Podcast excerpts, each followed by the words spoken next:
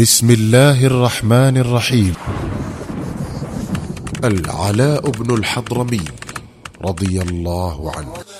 غفت المدينة المحزونة الثكلى على جراحها في تلك الليلة. فقد فقدت رسول الله صلوات الله وسلامه عليه وهي أشد ما تكون تعلقا به وحاجة إليه. غير أن خليفة المسلمين أبا بكر الصديق لم يذق للنوم طعما. فكأنما حشي مهاده بالشوك أو كحلت عيناه بالجمر. وكيف تطمئن للصديق نفس؟ وجل العرب قد خرجوا من دين الله أفواجا وارتدوا عن الإسلام. وكيف يغمض له جفن؟ ودولة الرسول صلى الله عليه وسلم الكبرى التي شيدت خلال ثلاثة وعشرين عاما بالجهد والجهاد وبنيت بالأحزان والأشجان حتى شملت الجزيرة العربية من أقصاها إلى أقصاها قد انكمشت اليوم. فأصبحت محصورة في مثلث صغير رأسه في المدينة المنورة عاصمة الدولة الإسلامية وقاعدته تمتد بين مكة والطائف. ولقد جيش الصديق من هذه القلة القليلة الباقية معه على الإيمان عشرة جيوش. واختار لها عشرة من القادة الأفذاذ الذين توفي الرسول صلوات الله وسلامه عليه وهو عنهم راض. ودفع بهم في كل اتجاه لقتال المرتدين. وكان أشد ما يؤرقه في تلك الليلة اختيار القائد الحادي عشر للجيش الذي سيوجهه إلى قتال المرتدين في البحرين. وما تلاها من بلاد جنوب الجزيرة العربية. فقد كانت مهمة هذا الجيش محفوفة بالمخاطر وكان طريقه مفروشا بالشوك والعذاب. وظل الصديق رضوان الله عليه يتقلب على مهاده حتى شق سكون الليل بلال بن رباح بصوته الشجي الندي. فدمعت عين الصديق عند سماع صوت مؤذن رسول الله صلى الله عليه وسلم ولمعت في الوقت نفسه في ذهنه فكرة. أضاءت له السبيل إلى اختيار القائد المنشود فانبسطت أساريره السمحه ولاحت على وجهه الرقيق النبيل المحزون غلالة شفافة من الرضا والطمأنينة.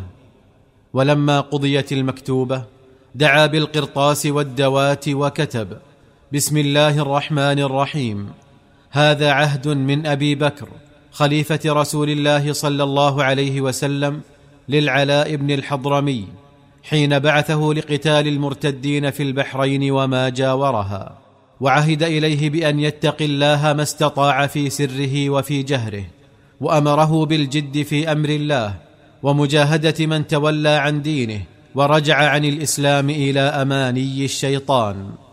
لقي اختيار العلاء بن الحضرمي قائدا للجيش المتجه إلى قتال المرتدين في البحرين ارتياحا كبيرا لدى وجوه المسلمين.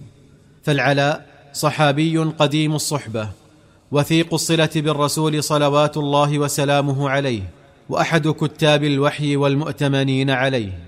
زد على ذلك أنه هو الذي أدخل الإسلام إلى البحرين دون أن يريق قطرة دم أو يصيب احدا بكلم.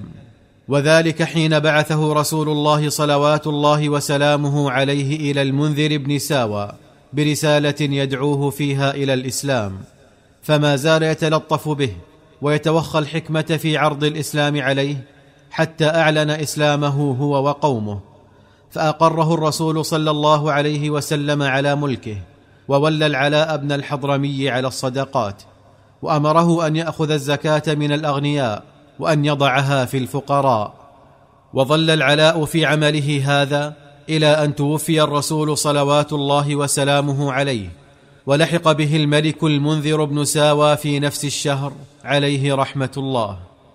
لم يكن أمام العلاء بن الحضرمي وجيشه الغازي في سبيل الله من طريق يسلكونه إلى البحرين سوى صحراء الدهناء.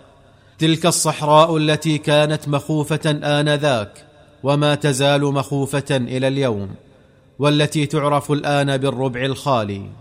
فمضى الجيش المؤمن المبارك يطوي المفاوز طيا وهو في حرب ضروس مع الرياح السافيات ونضال مرير مع الرمال العاتيات وصراع رهيب مع الطبيعة القاسية حيث لا ماء ولا شجر ولا حياة. وفيما كان القوم على حالهم هذه نزل بهم ما لم يقع في حسبان حاسب أو يرقى إليه خيال متخيل. ففي مساء ليلة ضريرة النجم حالكة الجلباب نزل الجيش عن جماله طلبا للراحة وترقبا لانبلاج الفجر المبصر. إذ لم يكن في وسعهم أن يمشوا في الليل خوفا من الضياع في هذه الصحاري التي لم تخطط بها قدم طريقا. ولو خطت لاتت عليه الرمال السافيات في بضع لحظات فما كادوا يستقرون على الأرض حتى هب جمل من جمالهم مذعورا لسبب لم يعرفوه وانطلق يعدو كالمجنون في تلك الفيافي المظلمة فاستثيرت لذعره الجمال الأخرى جميعها واندفعت تجري وراءه كأنما ركبها ألف عفريت أو لدغ كلا منها ألف ثعبان. وقد حاول الرجال الأشداء أنضاء الصحراء أن يوقفوا هذه الحيوانات الهائجة المائجة أو يلحقوا بها لكنهم ما لبثوا أن أضلوها وأضلتهم كأنما ابتلعتها الصحراء. وفي لحظات قليلات وجد الجيش نفسه في تلك المفاوز المهلكة بغير ماء ولا زاد ولا راحلة ولا أمل. لك أن تتصور أيها المستمع الكريم ما دهم نفوسهم من كرب ولك أن تتخيل ما صدع أفئدتهم من خطب ولك أن تطلق العنان لخيالك المجنح لترى ما الذي كان يعترج في أغوار تلك الصدور. لقد أيقنوا أنهم هالكون لا محالة وأن هذه الصحراء ستطويهم في جوفها الكبير كما يطوي البحر المحيط في أحشائه حفنة من الرمال. وأنهم سيبقون سرا من أسرار هذه المفاوز الرهيبة لن تبوح به لأحد. وجعل بعضهم يوصي بعضا. وهم على يقين بأنه لن يخرج من بين فكي هذه المهلكة أحد سالما ولكنها سنة الحياة. عند ذلك أقبل القائد الملهم تلميذ المدرسة المحمدية الفذة الفريدة على جنده. وقال لهم في لهجة المطمئن الواثق ما هذا الذي غلب عليكم من الجزع والهلع والهم؟ فقالوا ما بالك تلومنا؟ ونحن إن بقينا إلى غد وأسلمنا الليل إلى النهار فإن الشمس لا تلبث أن تهلكنا عطشا قبل أن يرتفع قرصها إلى قبة الفلك. فقال لهم إني لعلى ثقة بأنكم لن تصابوا بضر ابدا. فأنتم المسلمون لله المؤمنون به في سبيله خرجتم وانتصارا لدينه نهضتم فأبشروا بفرج من عنده. ووالله إنكم لن تخذلوا ولن تصابوا بما يسوءكم وإن فرج الله أقرب إليكم مما تظنون. نزلت كلمات القائد المؤمن في أفئدة رجاله منزلة الماء العذب البرود من ذي الغلة الصادي. فسكنت نفوسهم واطمأنت قلوبهم وأسلموا أعينهم إلى الكرى. ولما انبلج الفجر تيمموا صعيدا طيبا ووقفوا بين يدي ربهم خاشعين مخبتين.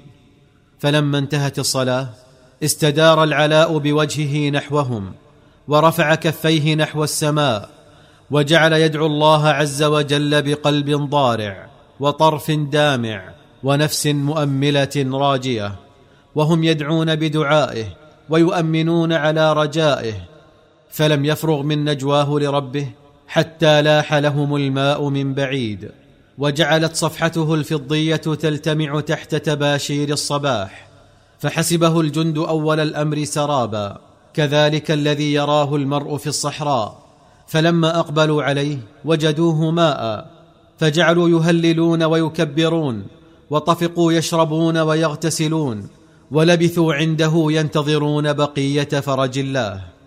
وما كاد ينتصف النهار حتى رأوا من بعيد أشباحا تتجه نحوهم فحددوا نحوها النظر فإذا هي تدنو منهم شيئا فشيئا. وما هو إلا قليل حتى أيقنوا أنها جمالهم تسعى إليهم وكأن حاديا يسوقها نحوهم سوقا. ومن خلال دموع الفرح بفرج الله عز وجل والأمل بنصره رأوا عيرهم تقبل جميعا على الماء كما ذهبت جميعا وعليها أقتابها وأحلاسها والمؤونة والزاد.